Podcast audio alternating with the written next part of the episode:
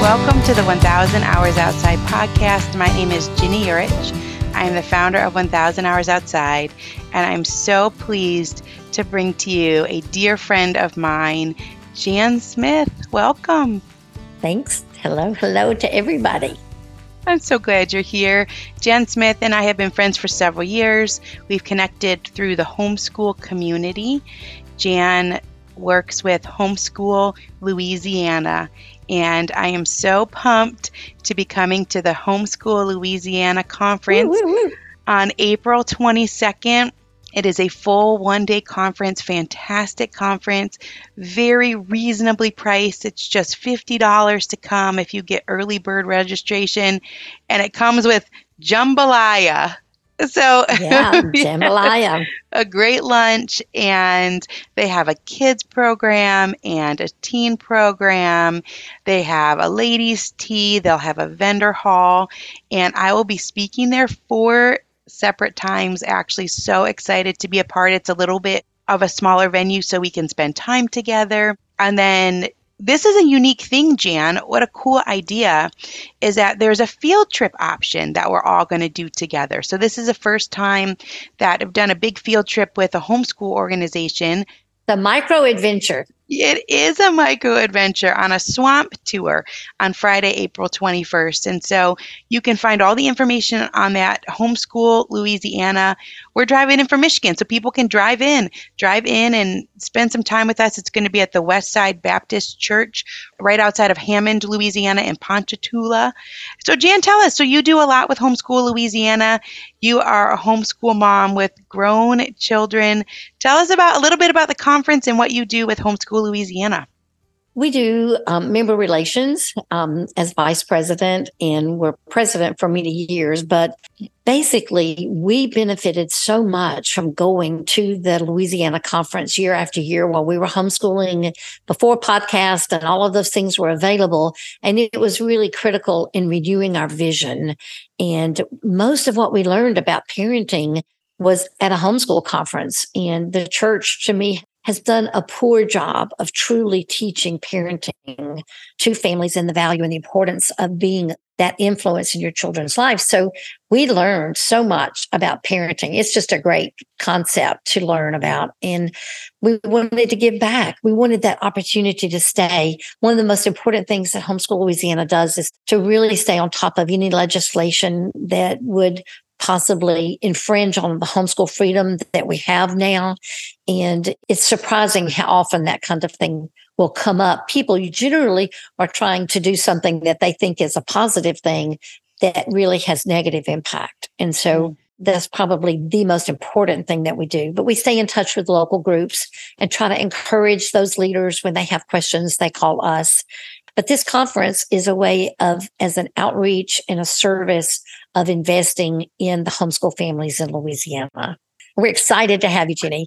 We're so excited to come. Even though we've been friends, I could never really say that I technically heard you speak, and you were incredible. I am so excited about Louisiana families getting to have you. I love your podcast, but I really agree with the heart of the message, and I'm thrilled for our families to get to know you. Well, we're thrilled to come. We have a map at our house, one of those scratch-off maps where you scratch off every state that you've been to. And so Louisiana is one that we've not come to as a family. So everyone is excited to come and spend some time with you and to spend some time with your families.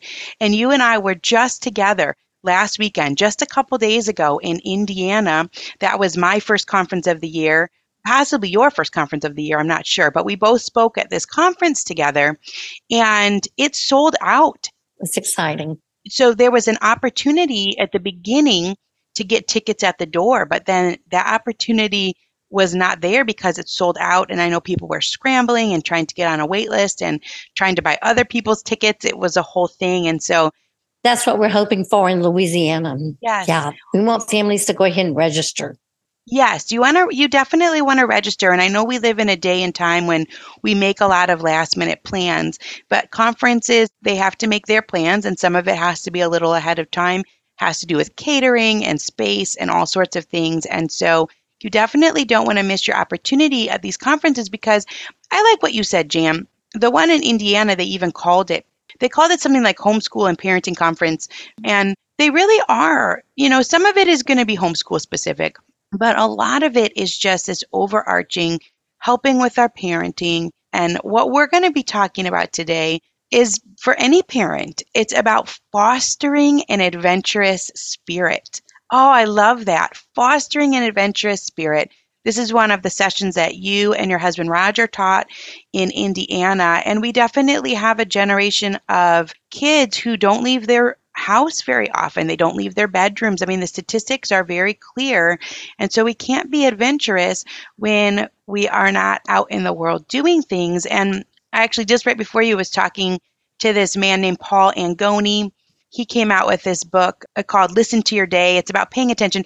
Anyway, one of the things he talks about is how we have to embrace these awkward, sort of embarrassing situations that push us to our limits, because that's when we learn what we can do, and that's sort of where all the rewards come. And so we want to be able to foster an adventurous spirit with our kids. That's something that you did and something that you teach about. One of the things I think is so important about fostering an adventurous spirit is that it starts when they're little. Very small, like jump to me off the counter or off the edge of the swimming pool, you know, and they're fearful. But in those first 5 years, when you're doing so many things that are just, you feel like they're so mundane and have no impact. But that's not true. That so much of the foundation for an adventurous spirit begins when they're very small, that they try things that are difficult for little ones, like jumping in the pool or, you know, just learning to walk, all of those things. It's an adventure for them, and it has long-term ramifications from the early years. I think that an adventurous spirit is something when you're willing to try something hard and to achieve a feeling of, I did it. And children are always saying, look at me, Mom, look at me. They're doing something they're proud of. And it seems so silly. And you're at the park visiting with a friend and you look over and you go, I see you. I'm watching. Mama's watching. But those things have huge ramifications later in life.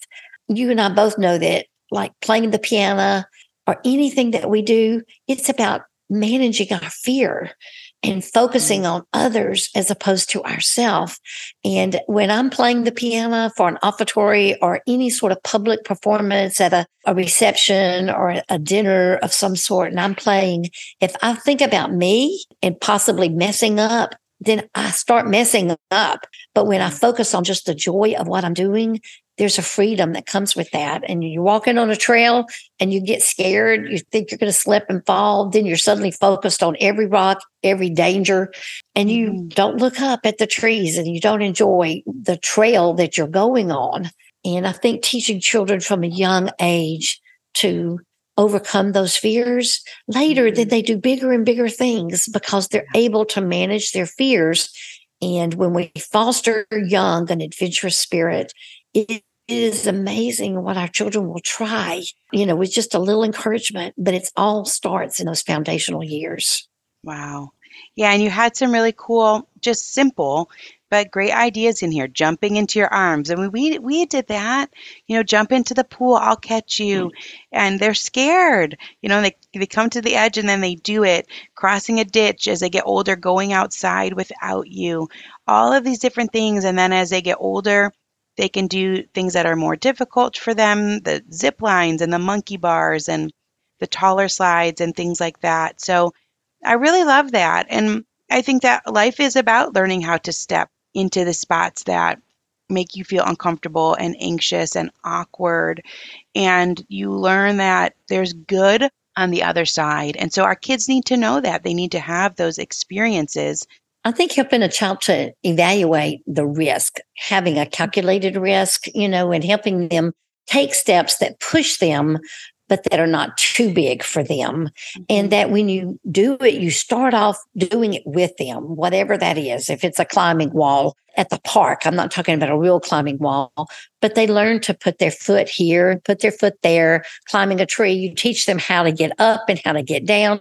You do it with them, and then you release them, and they can do it on their own, and you don't have to be right there with them.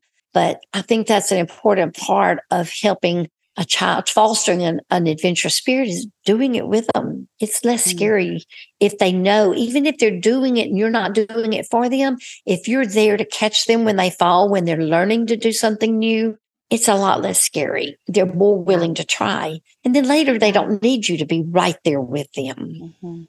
And when kids try things at young ages, I think those become foundational pieces of themselves that they feel at later ages that they could try it again. They could do something that's similar, but maybe a little bit harder. And it just lays such a foundation for them. I think along the way, and you and I have had just such great talks about some of the memories at your place growing up in Louisiana with your 4 kids. And one of the things, I know your husband, Roger, wrote a book called Parenting with Influence, Shifting Your Parenting Style as You and Your Child Grow. Parenting with Influence, it's a great book. And one of the things that he says in there, he has this quote. It says, "The truth is that most parents really do love their children, but the fact remains that most children do not feel loved." And so I thought, well, one of the things about adventuring and adventuring with your kids is it gives you time to give them some focused attention. It's important. And for you cheerleading for them as they go along the way, and they feel that you're there to share their victories. And even with simple things like bike riding, that we started off just riding. Well, first, I want to say, do what's available to you where you are. Because when we lived in Kentucky during residency and the children were real small, they had a tricycle, but we had some sidewalks, but we didn't have as good of an area to ride bikes as we did when we moved to Winsboro. So we did parks and other things because that was more available to us.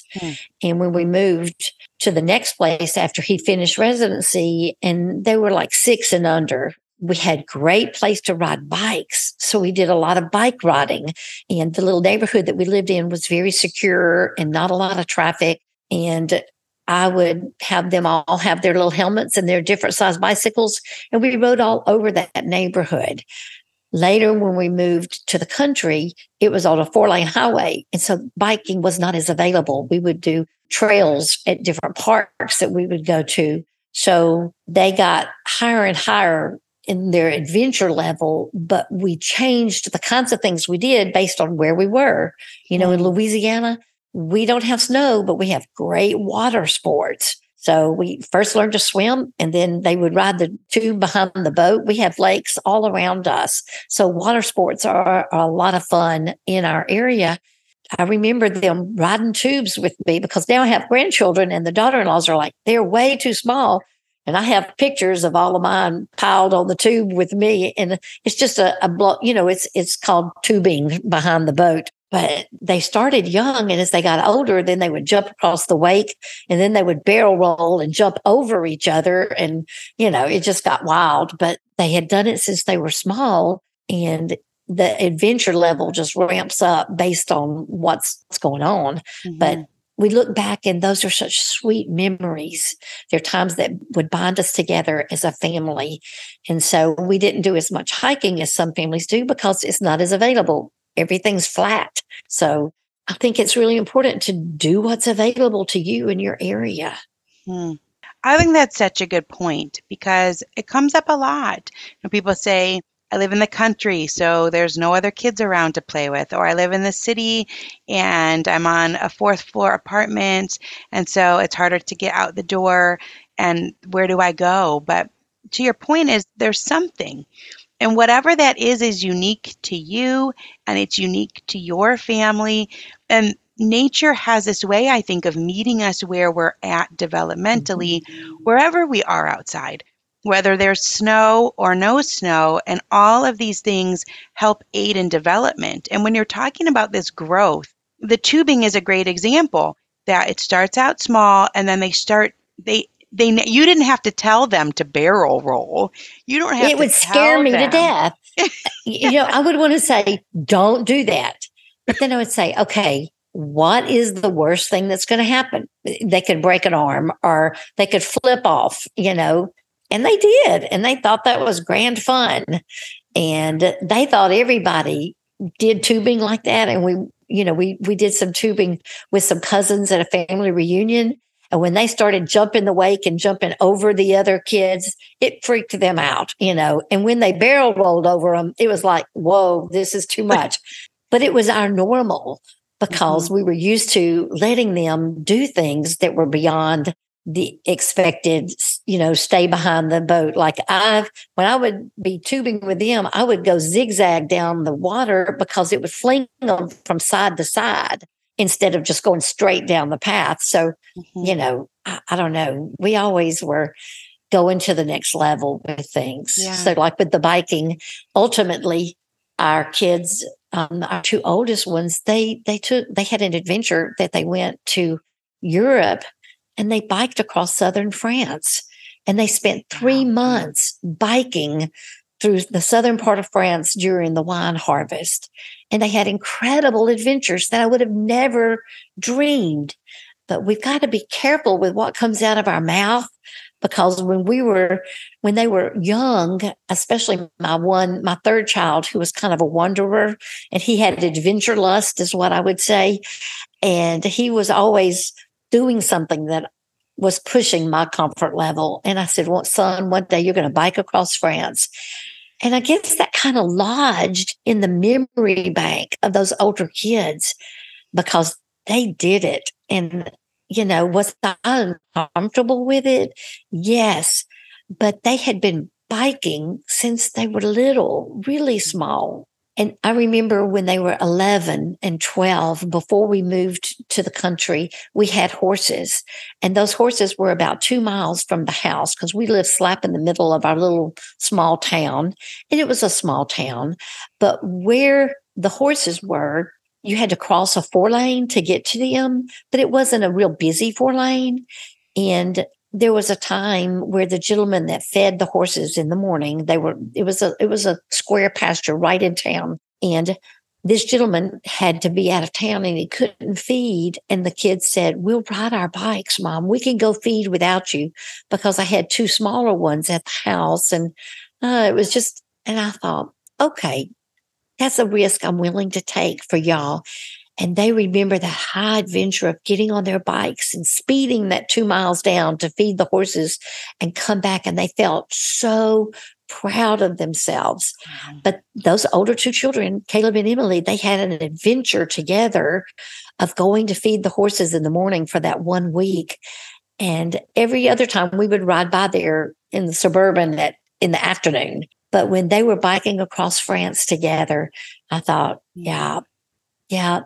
Wow. I can trust them to go do this. When the skies open up while others seek shelter, I embrace the rain.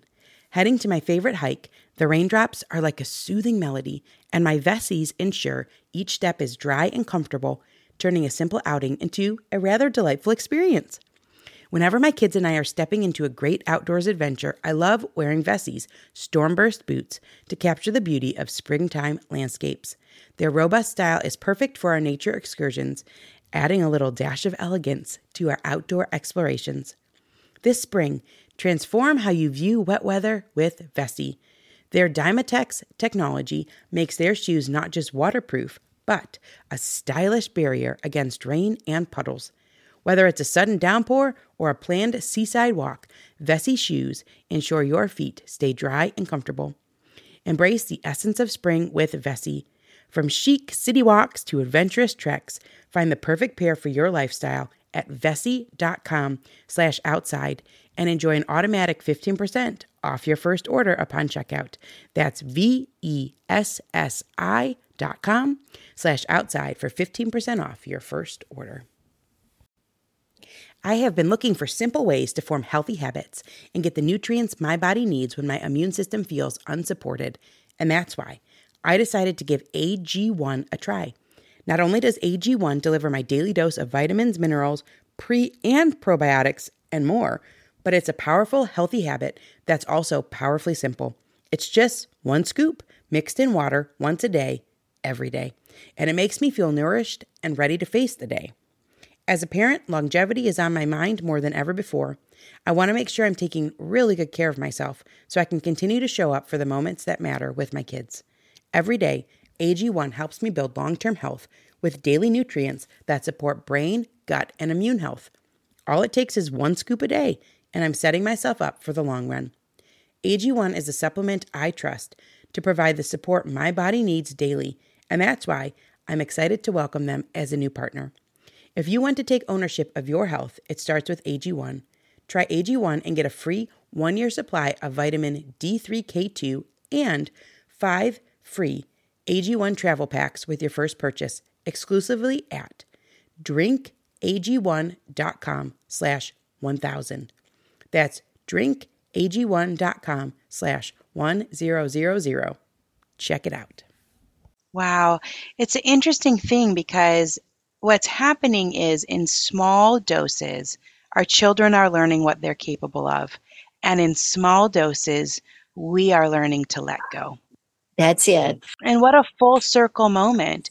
It's you can't, I think it would be so much harder to let go for the France trip. So you have this situation where you let them go on the small one, and that gets them ready for the larger one, but it also gets you ready. And I think this is part of the puzzle, which is one of the other things that Roger writes about in his book, is that parenting is the process of eliminating your child's need for you. This is the process. And so in order to do that, we have to let them do things. Yeah, that's right.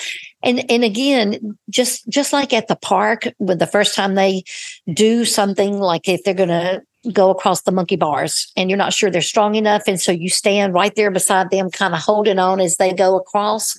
And then later, you don't think anything about it. You know they can do it. And that's how it was when we were showing horses. We started off with me doing every step of the way along with them in the heat and in the cold and everything. But by the time they were 13 and 14, and we had loaded that trailer many times, we had hooked up the trailer, we had loaded the horses, I knew and trusted them. Then we got ready to go to a horse show. That all I did was pack my suitcase, and I got into a car that was already air conditioned waiting for me, that had all of the equipment loaded, the horses loaded, and if they forgot something, that was on them. But now there were many times that I had already loaded that trailer with them, that I knew they knew how to hook up the trailer. They knew how to drive the car to back up to it. And that's how it was. Because it was their deal, not mine. Now, we had trained them, and so we expected them to take ownership of what they were doing. Yeah. It's an interesting thing to think. I'm a mom. We still have kids at home. But there are moms that are 20 years younger than me that are starting off in their mothering journey. 20 years. It's a big difference, 2 decades. And these are moms that are in their early 20s, that they grew up with technology in a way that's different than I did, in a way that's different than you did. And so they may not have had as many opportunities to be adventurous in their childhoods. And that's what's going to start to happen, is that we have moms who maybe feel a little more fearful because they haven't had those experiences in their childhood for that growth. Do you have advice for these young moms who, you know, we sort of have to a little bit try and lead by example, but maybe they're feeling fearful too, because maybe they lack that foundation. What would you say to a young mom in that situation? That your children can do a lot more than you think they can do. And you don't want to do for them what they can do for themselves. Now, there are a lot of areas that we accept that, like wiping their bottoms. At first, we wipe their bottoms, but when they're older, we're not going to be wiping their bottoms forever. They take charge of that, you know, putting on their clothes. At first, we help them put on their clothes, but it's a big achievement when I do it all by myself. And we celebrate that with them. So in the same way, I see 7-year-olds that are not riding their bikes yet. And I'm like, take those training wheels off. They can ride a bike, even though it's fearful. Just because someone's fearful to do something does not mean that they shouldn't do it. when we decided to homeschool, it was a fearful thought that I took on that responsibility. Mm-hmm. But, there are a lot of things that we do in life, taking a new job, moving into buying a house as adults. But when you allow children that opportunity to do things along the way, we just need to step out and take risk. And the whole concept of a calculated risk that, if I walk across the swinging bridge, am I going to fall? Probably not, or they wouldn't let people walk across it. Riding up an elevator that is a clear glass elevator. A lot of things feel fearful, but they're really not. Now, if you're afraid of heights like me, then maybe riding a zip line is not your favorite thing. I tried it one time. Not my thing, but the kids had a great time, and just understanding maybe they can do something that's scary for me, but not for them. Mm. Jumping off a diving board, that may not be something that you want to do, but that you can encourage them to do. The risk is manageable. Yeah. Could they fall off the diving board? Yes, but what's going to happen? They're going to fall in the water. It's a reasonable risk, and helping to manage our own fears is the only way that we're going to help our children manage theirs. Right. And facing the things it is very individual, like you said. Some things are scary for some people, but not for others. And what a good example that we can set before our kids to do these things. Well, even we were talking about at this conference, to step up in front of a group of people, and you don't want to waste their time, and you want to make sure that you don't reflect poorly on the organization that has brought you in, all of these different things, but you do these things anyways as a model for your child. And then one of the things that you talk about as a benefit, and I actually think this is a huge benefit, and Stephen Rinella, who wrote this book called Outdoor Kids in an Inside World, he talks about this, but the importance of having stories to tell, that some of our kids have, it would be possible to grow up in this day and age and to not really have any stories to tell. There's that quote that says, kids don't remember their best day of television. There's nothing to talk about there, right? That's right. But we can have stories to tell if we go out on adventures. So then our kids have all sorts of stories to tell because we've been here, we've done that, we've swam with sharks, we've tubed through irrigation tunnels, we have done all of these things. And so we have these points where we can talk with other people. And your grandchildren are going to want to hear the stories about their daddy when he was a little boy. Our grandchildren love hearing Rodney stories, and we have lots of them. And the boys about uncle, tell us about your own childhood and the kids' childhood. And so it's going to be fun. You're going to be glad you have these stories when you have grandchildren because they want to hear them. Oh, isn't that the truth? And my kids do love that too. They love the stories from their grandparents. They love hearing about my mother-in-law, she climbed up. She wasn't supposed to, but she climbed up some tower and she got real high. She got real in trouble for it. But yeah, they love those. It is true. I didn't even think about that. I was thinking about when you have a colleague, when you have a friend, that you have something to talk about. But within your own family, that you could talk about Uncle Jackson used to do this, or oh, that's really cool. And will you talk about, what stories do we like to hear? Do we like to read stories about people who sat and scrolled through Instagram? No, we want to hear adventure stories and things that are out of the ordinary. Somebody who did something worth remembering and talking about. And in order to achieve that, we've got to change the language that we use with our children. And I think it's real important because as moms, we tend to say, be careful. And what we want to say is to be brave. Little boys want to be strong, and they want to have big muscles. And so we need to use language that appeals to them to be brave and not just be careful. You can do it. I believe in you, and to cheerlead them. It's just so important, and to praise them. And even something like if you've got girls, I remember you talk about growing zinnias. And when mine were little and in Kentucky and they were under 5, and I remember having dug up with a shovel now. I didn't have anything but a shovel, and I dug up all around the edge of our fence and I planted zinnia seeds, and I would give Emily scissors, and she was like 4 and she loved arranging flowers. And so I let her do it. She put leaves and all kinds of stuff in there, and I just let her do it. And I would say how beautiful it was. And she does just gorgeous arrangements now. And every yard that I got better and prettier flowers, although I always still plant zinnias.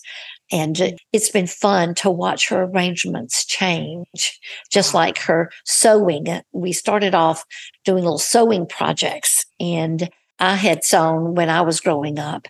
And we think of adventures being outdoors, but it can also be things inside, like flower arrangements. This past weekend, I hosted a tea the weekend before Indiana, I hosted a tea, and some young girls that are children down the street, they came to help me set up for it. It was really hosting it for them and their friends. And I had bought all these flowers from Sam's Club, which is like a Costco type thing. Mm-hmm. And I said, girls, would y'all like to help me make the flowers? And their eyes got big, and I said, I'll help teach you. And the pride that they had during that tea when I said, so Serena made this flower arrangement, and the little girls were like, oh, wow. And I know that next time they're going to be willing to try again because they did something that was scary for them. And that's an adventure. So doing things that are hard. And my daughter now, I'm with her in a shop in Round Top, Texas, where she's a leather designer, and she recently did something that was very much like the first major sewing project that we did together when she was 8, and she thought, I can't do this, but cutting into python leather was very scary. Even though she had made it out of deerskin leather before, to cut into that very high-end python leather was scary. And she just had a style show, and that somebody else modeled this python leather jumpsuit. And she's so proud. But we didn't start off cutting into python. We cut into blue jean. And started small, and then that ability grew. And so I'm just having a proud mama moment right now because of all the years of cutting into things that were a little scarier and a little more high stakes, and doing style shows that were a little bit,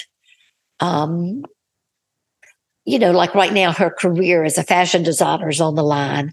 But back in the day when she was in high school and she was the fashion coordinator for a 4-H fashion show, it was a lot lower stakes. Mm-hmm. And so letting your children do things that are scary, whether it's inside or outside, taking pictures of things and showing others what they've done, it builds their adventure level, builds, the stakes rise.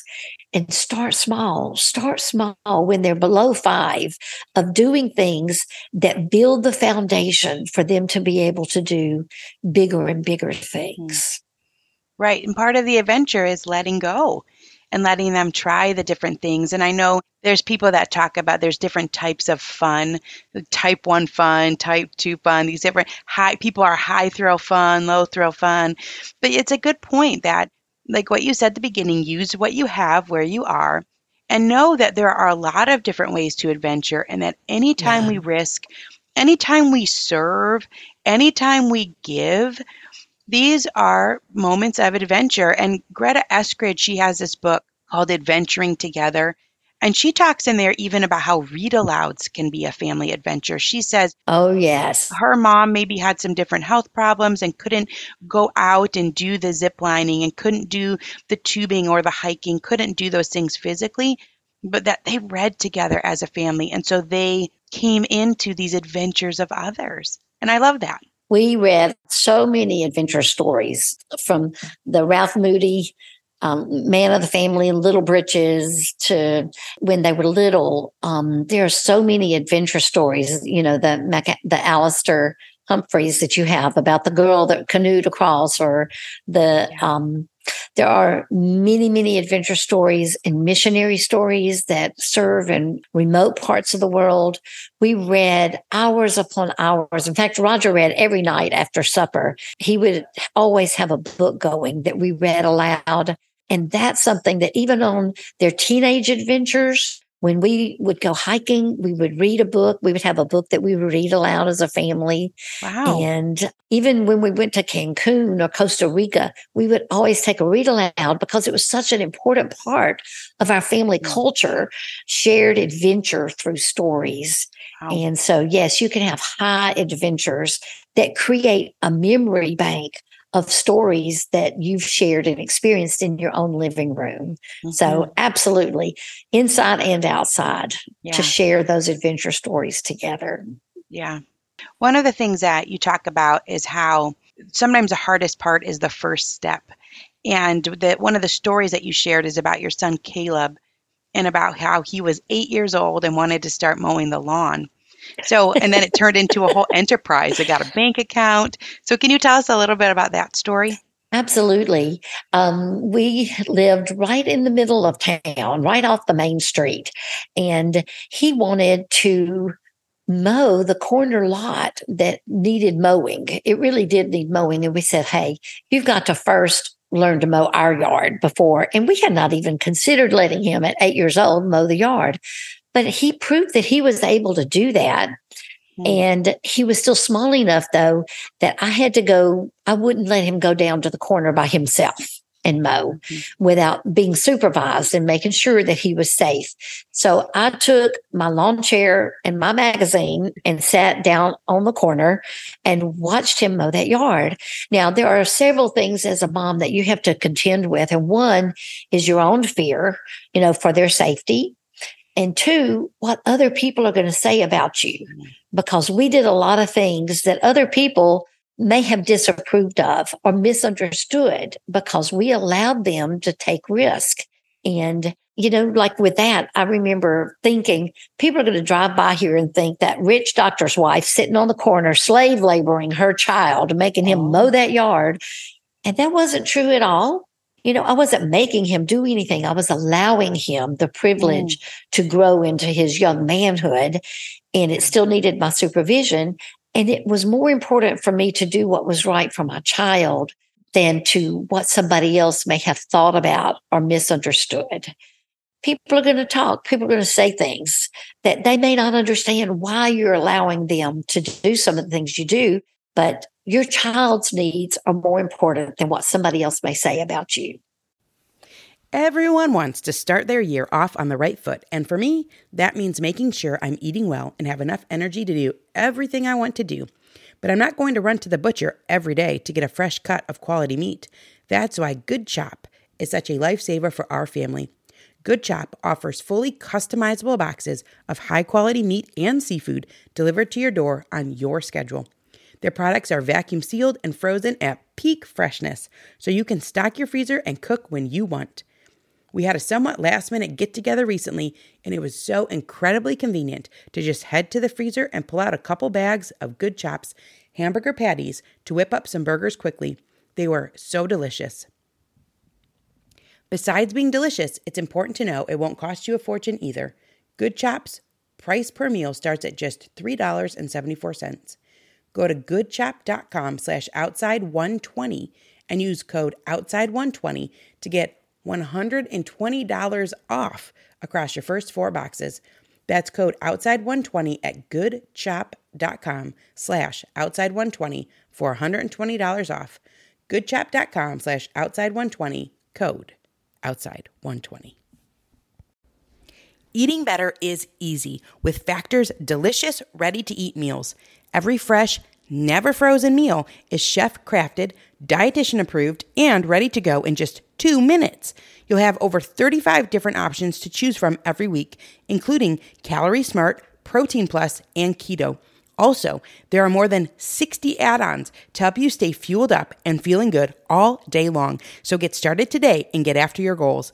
Some of the things we love about Factor are their 2-minute meals. You can fuel up fast with Factor's restaurant-quality meals that are ready to heat and eat whenever you are.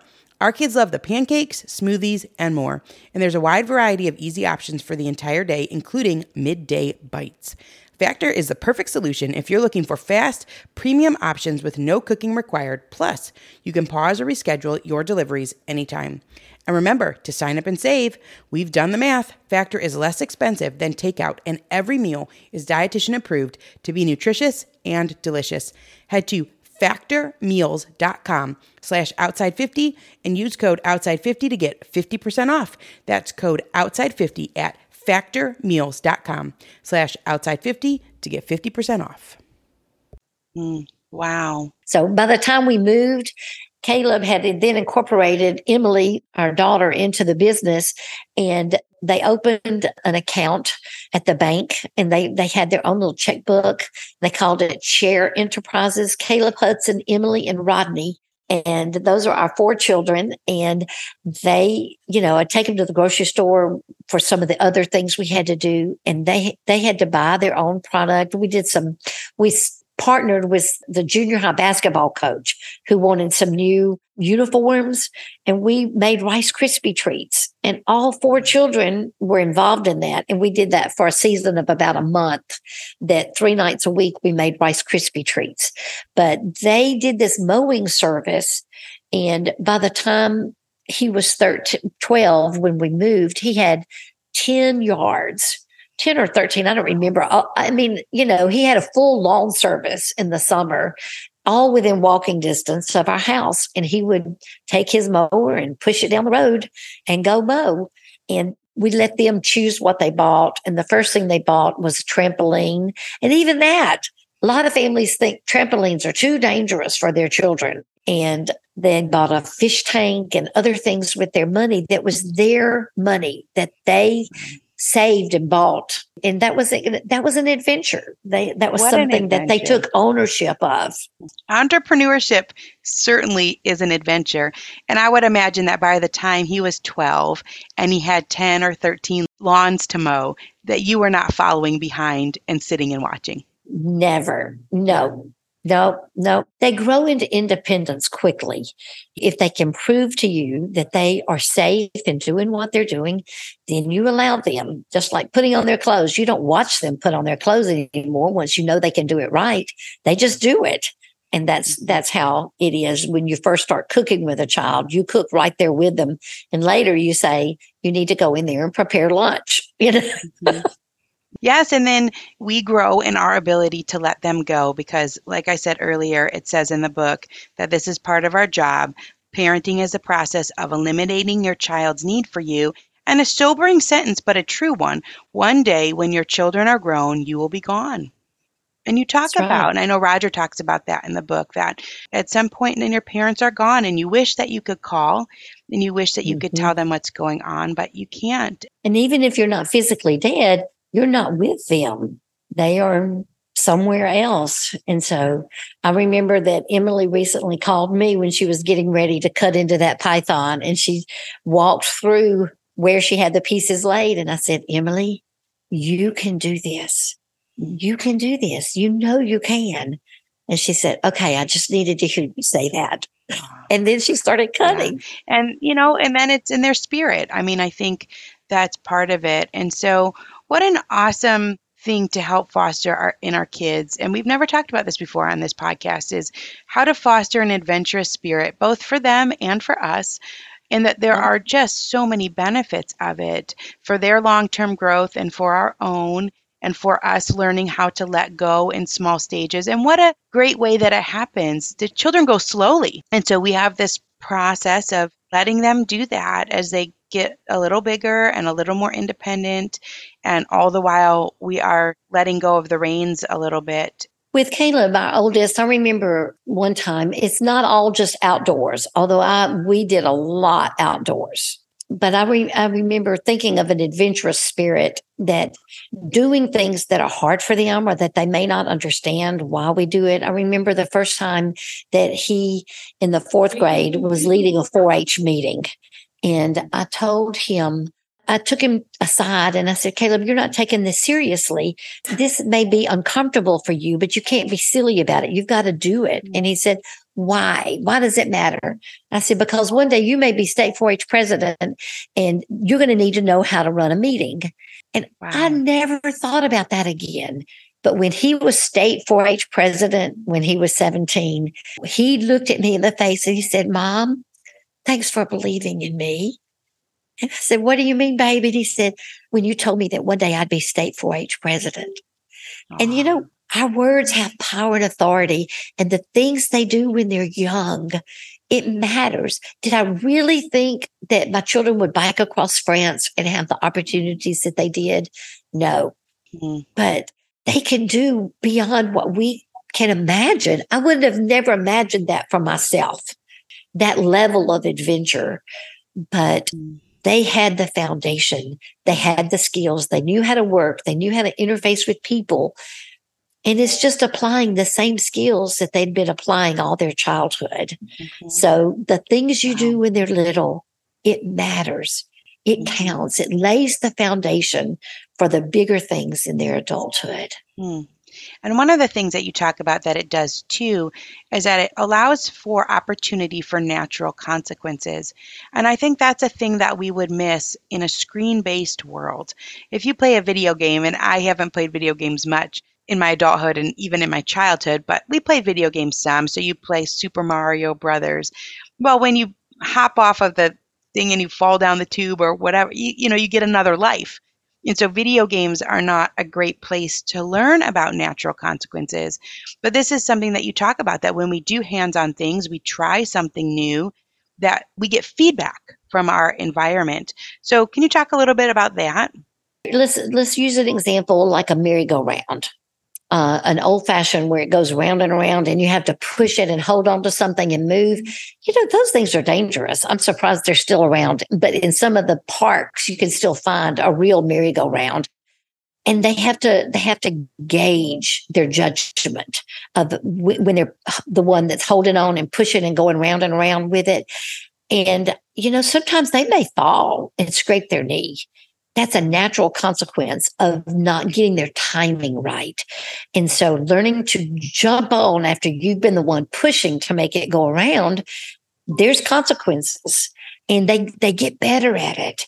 And, you know, some simple things like that, that letting them fail when the risks are low and letting them do things that there are risk, but it's calculated. And you know, I think that those things are very important, to letting them do things that involve real risk. And even at the cost of failing, that what does it matter if they fail? Well, they take that feedback. They take the feedback that they get in their body and they adjust for the next time. And they learn to do it correctly, like, oh, I need to jump faster next time or whatever it is. But yeah, they do. They learn how to do it because of the difficulty, just like jumping rope and learning to jump in while somebody's tossing. It can whip your leg and hurt, you know, but you get better at it if you keep trying. Whatever you continue trying, you get better because you evaluate, oh, that didn't work. I need to make this change. And then you're able to do it without having the pain. Pain is a great teacher.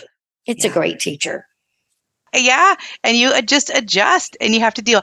Actually, we talk about the Micro Adventures. Here's a story. So Micro Adventures is written by Alistair Humphreys, and he's been on our podcast several times. Well, I used to call him Alistair because that's what it looks like to me. Alistair, he never corrected. I don't know. So I was talking to someone else about his books because they read his kids' books with their kids, and she says Alistair Humphreys. And I said, no, it's Alistair. It says like stare right there.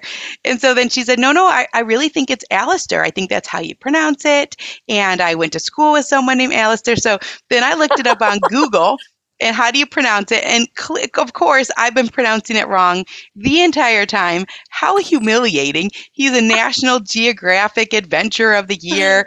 And so I've corrected, but we have to learn, I think, how to take feedback from our environment and fix and change course and deal with the embarrassment that sometimes comes. Sometimes there isn't any embarrassment, but sometimes there is, and you have to deal with that.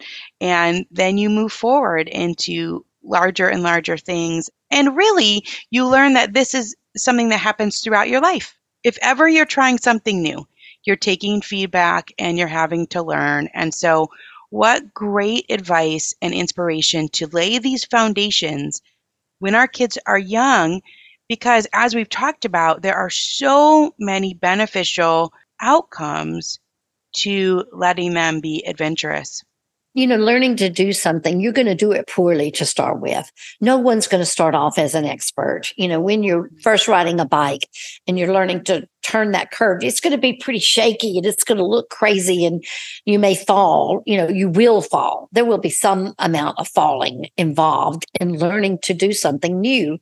And, you know, it doesn't have to be done perfectly when you first start, whether it's, you know, learning to skate, riding the bike, learning to ski, or anything like that. There are just going to be falls involved.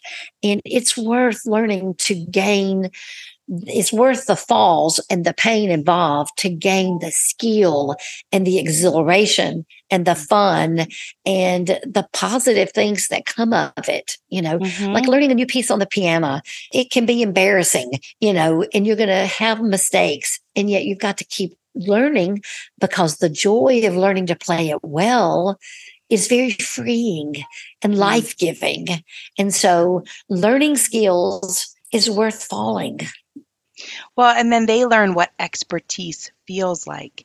They learn what a job well done feels like.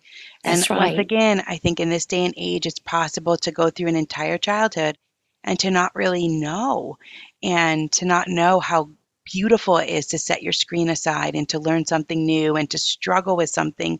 And kids, they learn for mastery. And this is one of the things that I talk about with 1,000 Hours Outside, is that they learn a skill. And even just the ones when they're really little, they learn a skill, then they go on to something harder. This is their natural inclination. So if we don't stifle that, then they have all these opportunities as they grow to continue to learn how to be an expert in something, and then to move on and to try something new. There's so many different things that you can learn about. And you don't ever know where a child's going to go with something. When ours got into skateboarding, our third child, we did skateboarding instead of horses and instead of baseball. And it wasn't safe. There was nothing safe about it. But it was exhilarating to our 13-year-old. And then he wanted to do, you know, he wanted ramps. And so there were no ramps available in our area. So we took him to a drafting guy in our area. He wasn't old enough to take it at the community college. And so he agreed to take him on as a personal student. And he taught him drafting to get the angle of the ramp correct. And so he... Wow. You know, and so then he had to set up an account at the local hardware store so that he could buy the wood that he needed and the screws and the tools that he needed to build these ramps. And before long, he was sponsoring, you know, tournaments with Rod's Ramps. He had his own business, and he wanted, people wanted to buy his ramps. So we had to develop a separate LLC, because some kid could get hurt and then they'd come after us, and, you know, with Dr. Smith in the line. And so we had to separate his risk from our risk, and the emotional risk involved that I thought there's drug addiction, there's all these possible directions that this could go. But thankfully, none of that happened. Instead, our son learned to run a business as well as to skate. And I thought he's going to be a 30-year-old bum that's skating, you know, out there. And that didn't happen. You know, he skated through college, and then he went on, and it was a phase. But learning to take that child's interest and what they wanted to do is just an important thing, and to give them the best tools to do what they want to do. You know, you may have one that wants to mountain bike, and you don't like mountain biking, but allowing them to do something, that's a calculated risk. That's reasonable. Or whether it's, you know, whether they want to snowboard and do jumps or something, that as our kids get older and they specialize in their desired risk adventure, that we as moms have to let them take some risk. Yeah. And I certainly felt that with my skateboarder. And it's an adventure that we have to be willing to assist them in taking their adventure when it becomes their adventure and not ours. I would never have chosen skateboarding because you talk about outside my comfort zone, watching him jump and do those things. I felt like that was an unnecessary risk, but it was necessary for his growth, that what he chose to do, he wanted to do that. And now he makes a living doing cold calls. It's an adventure for him, every new conversation. And most people are terrified to do that. Wow. And so all those risks that he took as a skateboarder helped build in a resiliency in him that makes him very successful in his sales position. Go figure, you know? So you don't know what God's accomplishing in your child's heart and what he's preparing him for. So even when they choose to do something that the whole family doesn't do, it was just that one child that did that. And yet it was a tremendous thing for him. Mm-hmm. I think you've done a great job at naming your fears that I think we all feel that maybe don't say out loud. They just are sort of in us, but that you worked through them and you did it anyway. And what a thing that if you have one child or your family's doing horses and you have one child that's doing baseball and then another child comes along and wants to do something completely different, that's a sacrifice to have to try and figure out how to give them the resources that they need. When look, we're used to baseball. We're used to horses. We already have the structure set up. We don't have any ramps. You know, we don't have any of the things that we need for this activity that you're interested in. But what we can see through your story is that you took the phases that they were drawn to in these different phases of life. Maybe it's 4 years, maybe it's 6 years, maybe it's just 1 year. They have this phase and you use that interest, you use that phase to layer for them these foundational skills that now they're using in adulthood in all sorts of different ways. And so I think that really helps us to look at our lives and to look at our children, to look at these things as opportunities as opposed to burdens, and to know that they can really make a difference. So, Jan, this has just been such an awesome conversation, obviously on top of many conversations that you and I have had personally.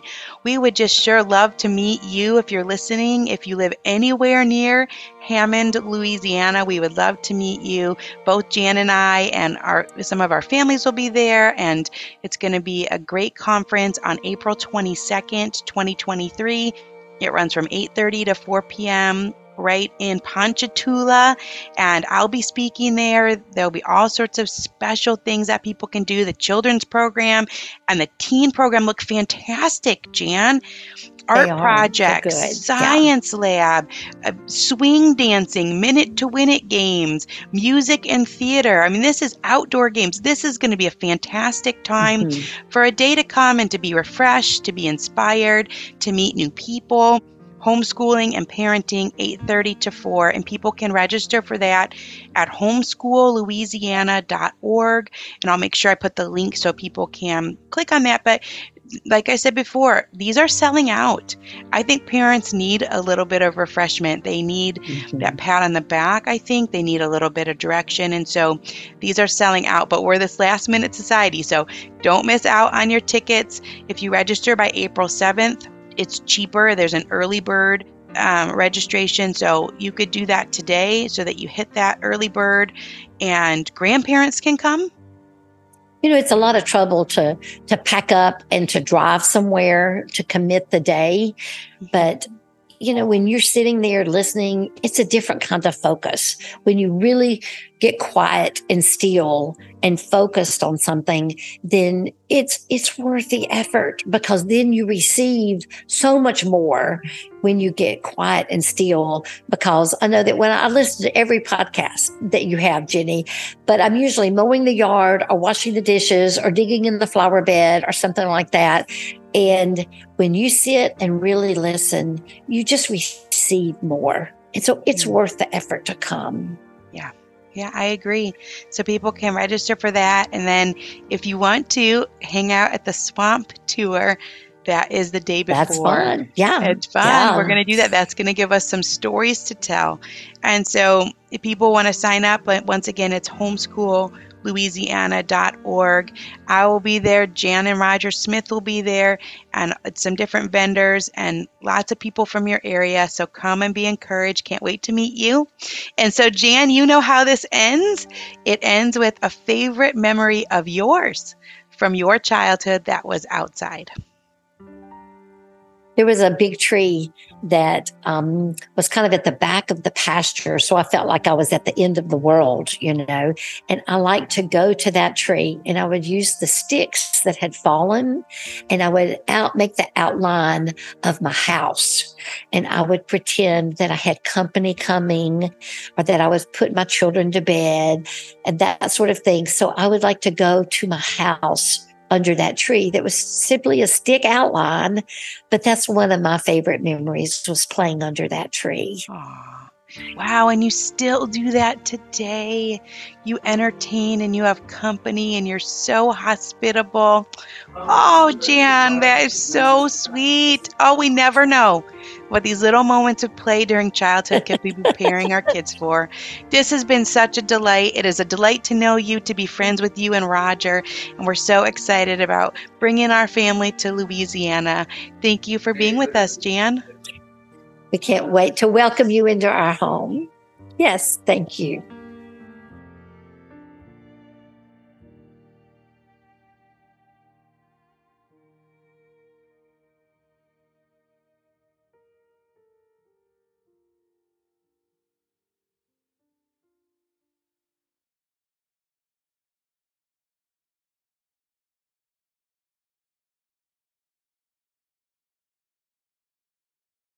If you like this show, there's a decent chance you'll also enjoy the Shameless Mom Academy. Hi, I'm Sarah Dean, the founder and host of the Shameless Mom Academy. The Shameless Mom Academy is a podcast for moms that centers moms more than it centers your kids.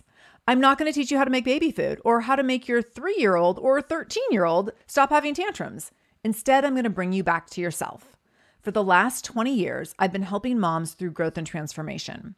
Inside the Shameless Mom Academy, I help you identify who you are and who you are becoming.